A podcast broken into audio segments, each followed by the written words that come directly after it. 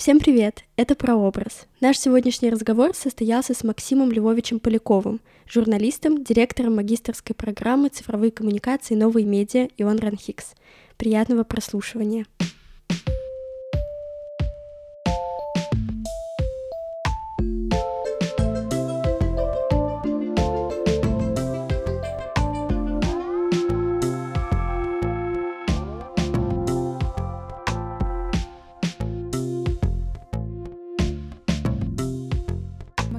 Львович, здравствуйте. Расскажите, пожалуйста, где вы учились и как пришли в преподавание? Ну, я поступил в, э, после службы в Петербургский государственный университет на факультет журналистики. Он был тогда Ленинградский государственный университет, а стал Петербургским, пока я там учился.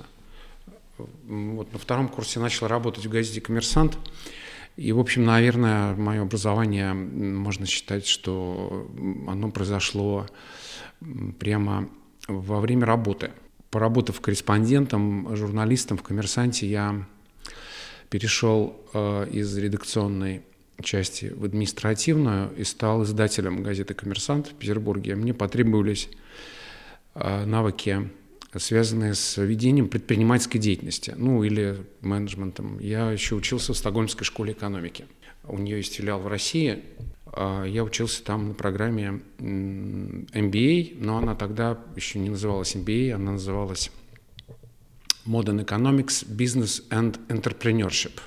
Вот так. Это годичная программа, такой мини-MBA. И работая в медиа, я начал появляться в университете, сначала в Петербургском университете, потом в ГИМО, и постепенно, постепенно преподавание занимало все больше и больше времени в моей жизни.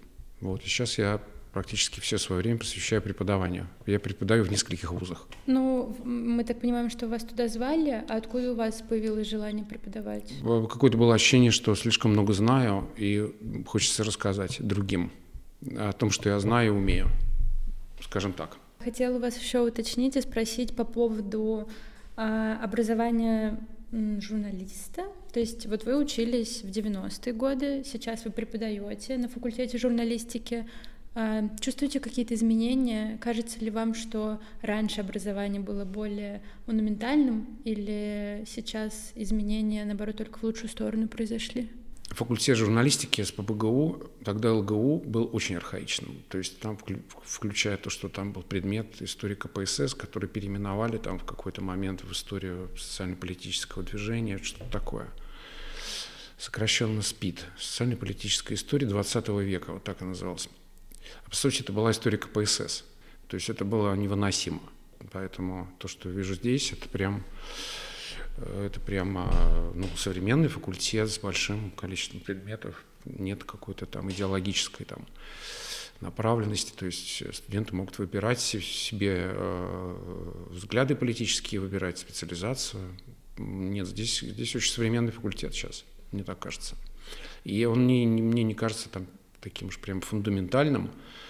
Он такой очень прикладной. Вот, я даже не знаю, если честно, что выпускники факультета журналистики здесь по, по итогам, ну вот какие фундаментальные знания они с собой выносят. Вот я не, не очень понимаю. Это вы мне лучше скажите. Что там фундаментального такого в вашем образовании? Да ничего, но скорее нас учат критически мыслить. Понятно, это хорошо. Э, да, дальше у нас уже есть прикладные знания, как вы сказали, и вот мы Будем что-то пытаться с этим сделать. Ага, применить это как-то. Да. Кажется, что вход в профессию журналиста довольно неочевидный, сложный, и чтобы работать в каких-то крупных изданиях, должно сильно повести, особенно сейчас в силу там большого разнообразия, но может быть нет, вы меня поправьте. И какие навыки сейчас требуются от студентов, какие навыки требуют современные медиа для людей, которые в них работают? Ну, вход в профессию журналиста сейчас, э, по-моему, просто какой-то очень сложный, запутанный, потому что медиарынок сокращается под, э, по разным причинам, по экономическим, по политическим, закрываются издания, блокируются сайты, газеты, журналы, телеканалы перестают ну, как бы нести, собственно, ну, заниматься журналистикой, а переходит в другую немножечко область медиа. я бы сказал, в пропагандистскую больше. Поэтому с работой трудно, насколько я знаю. Но первое место работы всегда трудно, чем бы, какую бы работу вы ни искали, будь то журналист или, не знаю, агроном. Ну, наверное, агроному легче, хотя тоже, наверное, в, ну, в классную какую-то компанию, а, которая выращивает там, а, не знаю, турнепс, наверное, тоже нужно постараться попасть. Что нужно уметь? Нужно, конечно, уметь писать, нужно уметь снимать, или вот как вы сейчас писать и монтировать. То есть нужно уметь что-то делать руками и при необходимости это доказать. То есть желательно иметь какое-то хотя бы учебное портфолио своих работ. Тогда при прочих равных можно сказать, что я вот еще учусь или только что закончил, но уже я сделал там вот, вот это и вот это. То есть у меня есть не только PowerPoint-презентация с моей защитой диплома, но у меня есть еще какие-то реальные пробы, там, записи, тексты, которые я могу показать. Я думаю, что это главное. И единственное, в общем-то, чему, наверное, на факультете журналистики нужно, чему нужно учиться. Писать, снимать и монтировать. А все остальное, ну, это общее образование, которое, по идее, должно быть, но не знаю, дают ли его сейчас факультет. Наверное, это уже то, что вы сами в библиотеке или в кинотеатре или где-то в онлайне вы получаете. Расскажите про ваш опыт как раз а, работы в «Коммерсанте». Это эм, как бы ваше было желание туда пойти, и были ли у вас сомнения по поводу вашего выбранного пути? То есть, может быть, вам хотелось изначально заниматься э, телевидением, радио или сразу работать с текстами? Это, наверное, случай, но я работал в 90-е брокером на бирже и читал газету «Коммерсант», которая была еженедельной тогда еще. И однажды увидел объявление в газете, что мы набираем журналистов. Я учился тогда на втором курсе факультета журналистики и подумал, что, ну, может быть, стоит попробовать. Отправил э, резюме, или так, так, тогда было нужно было анкету заполнить. И меня взяли на работу, поскольку я был брокером, им нужны были люди, которые разбираются в экономике. Вот, а набирали в основном не журналистов. То есть э, набор в коммерсанте был интересный. Они брали не журналистов, а людей из э, каких-то конкретных областей, специалистов по политике, экономике, по искусству, по спорту, но не журналистов. Ну, в общем, там несколько журналистов было э, с, с бэкграундом журналистским, ну и вот так я оказался в газете. И мне не было так, такого, что я выбираю там между телевидением и прессой. Такого тогда еще особенно не было. И телевидение, в сущности, было только три канала. Э, первый, Россия и что там еще, Третий был пятым каналом, по-моему. Государственное телевидение в основном. Частного телевидения не было. Вот так. Так все началось. А еще интересно узнать про телеканал, ну, в плане про ваш, вашу работу. Вы рассказывали про СТС. А, можете просто поделиться э, этим куском вашей жизни? Что это было, как это было? Это был э, одна из станций э, СТС. СТС переводится как «Содружество телевизионных станций, сотрудничество или сообщество, сейчас уже подзабыл. Вот. И э, есть петербургская станция СТС, которая является первой в сети СТС. С нее все, собственно, началось. Сначала канал начал вещать в Петербурге, он назывался «Шестой канал», потом он стал сетью, а потом эта сеть превратилась в СТС. То есть канал зарождался в Питере. И меня пригласили возглавить петербургскую станцию СТС. А я в тот момент работал на пятом канале и перешел на СТС, и мне было очень интересно понять, как работает э, коммерческая, лишенная какой бы то ни было политики в своем эфире телевидение, чисто коммерческое. То есть оно было направлено и направлено до сих пор только на извлечение прибыли. Вот вы сегодня спросили, а вообще насколько это этично, насколько это красиво, некрасиво что-то затевать в медиа области и ориентироваться только на прибыль. Вот СТС именно такой. То есть сюда приехал предприниматель американский в 90-е годы Питер Герви, который нашел э, в себе партнера в Питере или нескольких партнеров, которые помогли ему получить частоты, запустить канал, ну и дальше он строил вот эту сеть, используя американские технологии создания предприятия телевизионного, которое генерирует прибыль. Э, содержанием этого канала является чисто развлекательный контент. Вот, то есть вот эта модель, бизнес-модель, она она очень интересная с точки зрения, ну, вообще вот, вот того, как это устроено все. И это не так легко разобраться в этом было, находясь вне, ну, внутри, оказался внутри, ну, в полной мере вкусил а, вот эти прелести коммерческого телевидения. Тогда еще СТС был публичной компанией, то есть акции СТС котировались на Нью-Йоркской фондовой бирже. То есть компания в этот момент находилась на российской территории и соблюдала российские законы, но одновременно с этим она должна была соблюдать законы фондового рынка американского – и э, там есть некоторая, некоторая специфика, связанная с раскрытием отчетности, там связанная с некоторыми внутренними политиками компаний, которые на бирже продаются. Ну и как бы вот, вот, вот это я тоже увидел, это тоже интересный очень такая, такой момент. Но само по себе производство э, в Петербурге, телевизионное производство было не очень большое. Там была всего одна программа, классная, но всего одна, «История в деталях». А весь остальной контент был в Москве, делался. И в этом смысле эта станция, она, ну, как все станции СТС, они были такой как бы периферией. То есть все основные события происходили в Москве. Мы были их частью, потому что мы продавали рекламу, продвигали канал, занимались маркетингом, но в целом мы были больше технической функцией. А, вот. И это все больше и больше, ну, все больше и больше сжималось, потому что СТС хотел генерировать прибыль, а в конце концов в 2008 году, в момент кризиса, были потери у СТС по продажам рекламы, и, в общем, региональные станции решили закрыть просто для того, чтобы сохранить прибыль акционерам. Ну, не совсем закрыть, но все производство региональное было закрыто. И эта программа, которую мы, мы там делали, тоже. И это стало совсем неинтересно. То есть просто ретрансляция сигнала – это то, что сейчас, э, это судьба большинства станций – входящих в, это, в эту сеть. Они ничего больше не производят, просто ретранслируют сигнал из Москвы и продают рекламу. Даже, может быть, уже и не продают, потому что продажи, по-моему, все в Москве.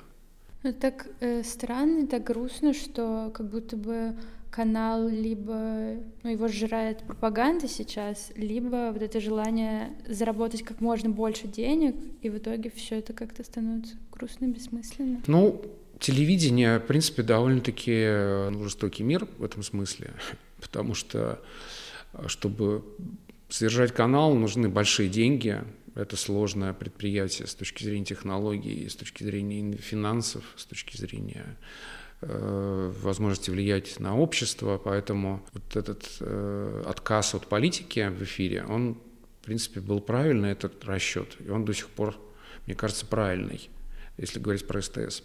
Вот. Ну, грустно, да, в том смысле, что какого-то вот такого идеального какого-то канала, который бы позволял не заниматься пропагандой и не зарабатывать деньги, такого э, канала в России не возникло. То есть они есть в других странах, в России такого канала нет. Ни одного. То есть, может быть, в Ютубе, но тоже я не уверен. Наверное, ну, может быть, вот блогеры которые в Ютубе делают свое дело, они, наверное, лишены потреб... необходимости быть пропагандистами, и они лишены а, необходимости сверхприбыли получать. То есть им достаточно, может быть, того, что они зарабатывают, сохраняют свою, свою команду там и так далее.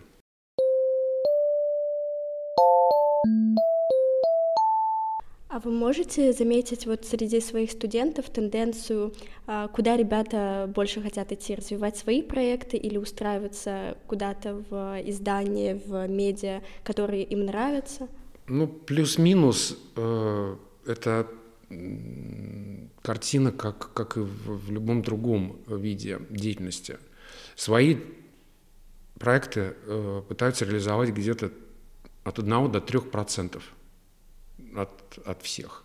То есть это из сотни 1-3 человека. Вот, они становятся как бы предпринимателями, ну, в, в случае с медиа это издатели, редакторы, те, кто делают свои проекты. Остальные, конечно, ищут свое, э, то есть, не, извините, ищут э, место работы, не обязательно в журналистике, а в рекламе, в пиаре, в продвижении, в ивент-индустрии, вот где-то вот там. Хотя я на своих занятиях и вот в рамках курса, который мы с вами сейчас проходим, я предлагаю придумывать свои проекты. То есть придумать можно, а вот сделать трудно. Но я учу, как придумать собственные проекты, по крайней мере. Просто по моему ощущению, мне кажется, что Я просто слышу, что очень много ребят такие, вот нам ничего не нравится из того, что есть, сделаем что-то новое. Но, скорее всего, они просто перегорают к тому моменту, когда что-то надо начинать делать. И уже такие, ну лучше мы куда-то придем уже на подготовленное какое-то место. И просто это действительно же очень от большой... идеи до реализации, да, да, очень много этапов. Очень-очень много шагов. Ну, это правда. Запустить собственное дело трудно. Трудно придумать, трудно запустить. А потом еще трудно вывести в какое-то состояние, где это может само себя кормить, окупать, а часто это превращается просто ну, в процесс, который э, требует времени, требует э, ресурсов и не всегда приносит прибыль, э, но приносит, может быть, удовольствие. Это одна из причин, по которым люди делают свои медиа. Они делают их для того, что, не для того, чтобы заработать, а для того, чтобы им просто нравится этот, этот вид деятельности. Вот, но зарабатывать этим на жизнь не всегда возможно.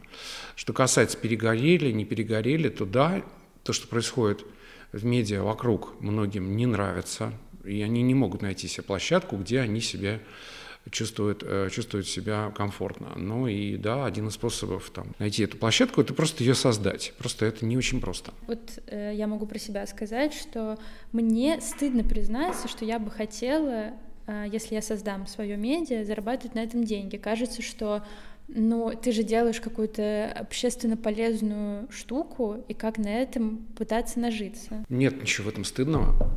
Я про это рассказываю, это одна из целей создания любого предприятия частного. Это извлечение прибыли. Так что здесь ничего нету стыдного, это нормально. Мы же в капитализме живем, а не в социализме. В социализме это было бы не только стыдно, но еще и уголовно наказуемо. А сейчас это уголовно ненаказуемо, и, в принципе, это нормально. Посмотрите вокруг в Москве.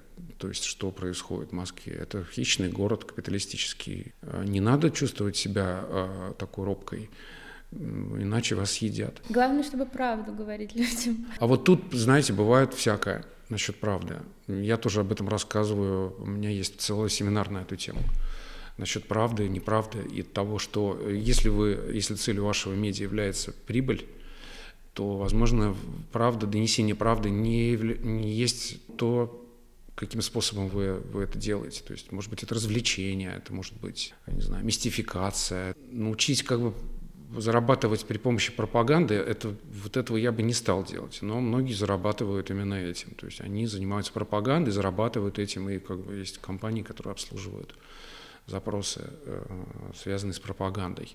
Так что, если ваша цель прибыль, то способы, которыми вы ее получаете, они самые бывают разнообразные. Вот. Но лучше всего, конечно, э, если, если вы придумали идею, и она у вас связана с э, качественной, честной журналистикой. А вот целью этой качественной, честной журналистики в том числе является донесение правды, так называемой.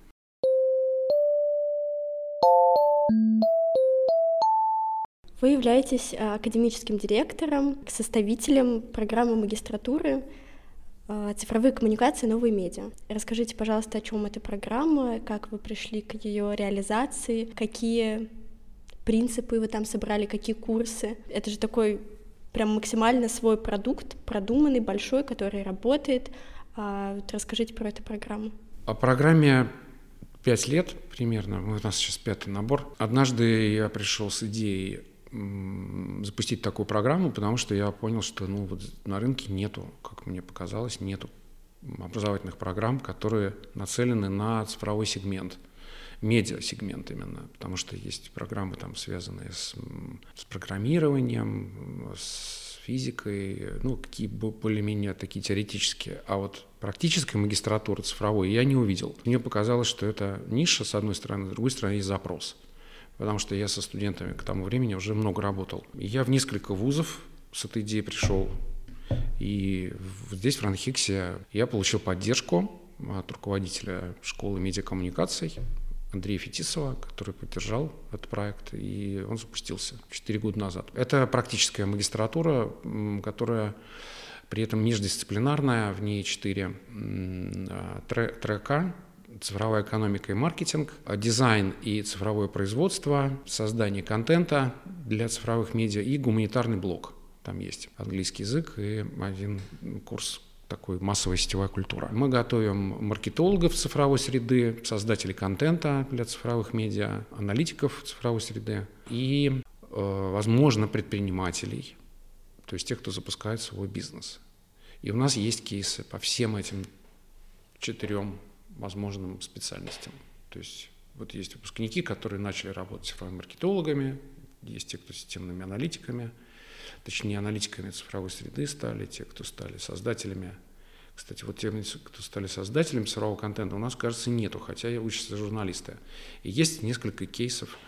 Э, ребята запустили свои проекты э, собственные, как предприниматели. Что касается принципов, то мы стараемся, во-первых, давать меньше теории, больше практики. Плюс к этому мы рассказываем про то, как работает система в целом, не объекты, а системы, чтобы дальше студенты могли двигаться сами, потому что очень, очень быстро все устаревает в, в цифровом мире. Пока мы рассказываем, как устроен рекламный кабинет в Фейсбуке, Фейсбук закрывают и все. Ну и плюс а, преподаватели. Преподаватели 90% не профессиональные преподаватели, а это люди из индустрии, специалисты по разным направлениям, которые, которым интересно преподавание и которых мы пригласили, э, уговорили их как-то преподавать у нас. Многие только на этой программе преподают и больше нигде. А как вам удается самому быть постоянно в курсе событий, не выпадать из э, супербыстро меняющейся реальности?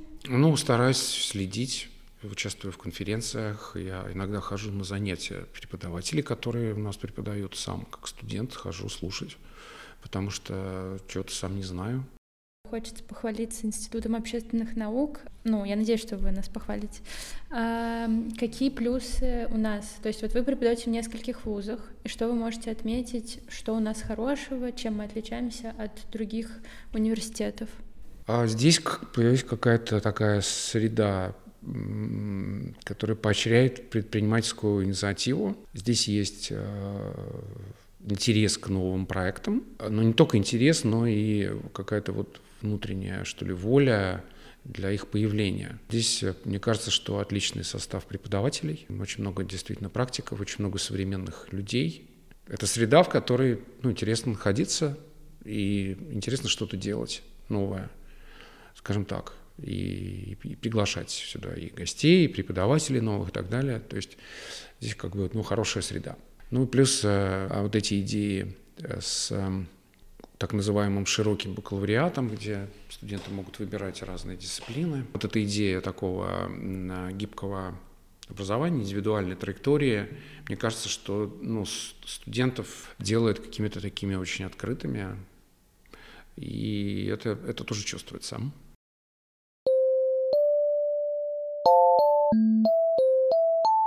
Расскажите, пожалуйста, какие медиа будут развиваться в ближайшем будущем? Ну, если мы ну, не трогаем сейчас Россию, потому что не все понятно, так скажем, что будет дальше. Эм, цифровые издания, телеграм-каналы, подкасты те же самые или что-то еще? Да, думаю, что цифровые медиа будут расти, появляться, исчезать, но развитие будет где-то в этой области, потому что телевидение падает, пресса падает, я имею в виду и в тиражах, и в э, продажах рекламы, там, скорее всего, ничего интересного происходить не будет. То есть будет э, то, что есть каким-то образом там сохраняться, пытаться сохраниться. Вот, ну, все, все уходит в цифру. А телеграм-каналы, да, конечно, будут, и э, их все больше будет, потому что в Телеграме скоро миллиард будет уже пользователей, это много. YouTube и вообще всяческие онлайн-платформы и сервисы, которые растут, там, я думаю, есть жизнь, и в том числе связанная там с созданием каких-то э, программ, сериалов, шоу и прочее. Туда все уходит потихоньку. Подкасты, да, по крайней мере, это э, область, которая не, не падает, а растет потихонечку. Там очень небольшое, по-моему, сейчас количество денег и слушателей, но это то, что, скорее всего, будет расти. И наша с вами, вот, наша с вами встреча – пример того, что вот есть, есть такая вещь. Нет, мы не на радио, не на телевидении, мы с вами на небольшой, э, небольшой площадке, э, которую э, вы ведете, и то, что у вас есть интерес к этому делу, страсть, лишь подтверждает, что это ну, живая история. А какие медиа а, вы читаете, смотрите, за кем следите из журналистов? Я читаю много очень Телеграма сейчас, как все. Я читаю «Медузу». Нужно сказать, наверное, что «Медуза» — это признанный в России иностранным агентом. Я читаю признанный э, иностранным агентом э, канал BBC. Э, я читаю Собчак. Ну, еще десяток каналов, все не назову, не, не только да, с либеральной повесткой, но и э, с прогосударственной. Я ну, то есть я стараюсь как бы все стороны читать. А в вебе я даже не знаю, если честно, что сейчас можно читать. Не могу сказать, чтобы в вебе что-то читал. Все в Телеграме, все новости из Телеграма. В Ютубе. Я много Ютуба смотрю еще. Каких журналистов? Гордеева, Дудь? А Дудь чего-то в последнее время не смотрю, но смотрел Дудя. Гордеева, мне кажется, для меня она скучновата. Не, ну, то есть мне этот вот ее темп, э, мне кажется, э, слишком, слишком медленным. Я смотрю, что говорит признанная иностранным агентом Екатерина Шульман. Но я смотрю много всяких образовательных видео, не связанных с новостями. У меня есть еще вопрос по поводу вашей жизни вне преподавания. Какие у вас хобби? Чем вы увлекаетесь, чем вы занимаетесь? Я сейчас э, не то что беру уроки, но я учусь играть на укулеле. Круто. Похвастаться особенно пока нечем, хотя у нас аудиоподкаст, то, чтобы там что-нибудь исполнить, я, наверное, не решусь пока. Но вот у меня есть такое хобби. Может быть, однажды где-нибудь выступлю. Пока еще нет, пока еще не, не тот уровень. Есть ощущение, что у вас э, перфекционизм такой. Обманчивая. Ладно, хорошо. Ну, собственно, все. Спасибо вам большое. Спасибо вам большое. Отлично.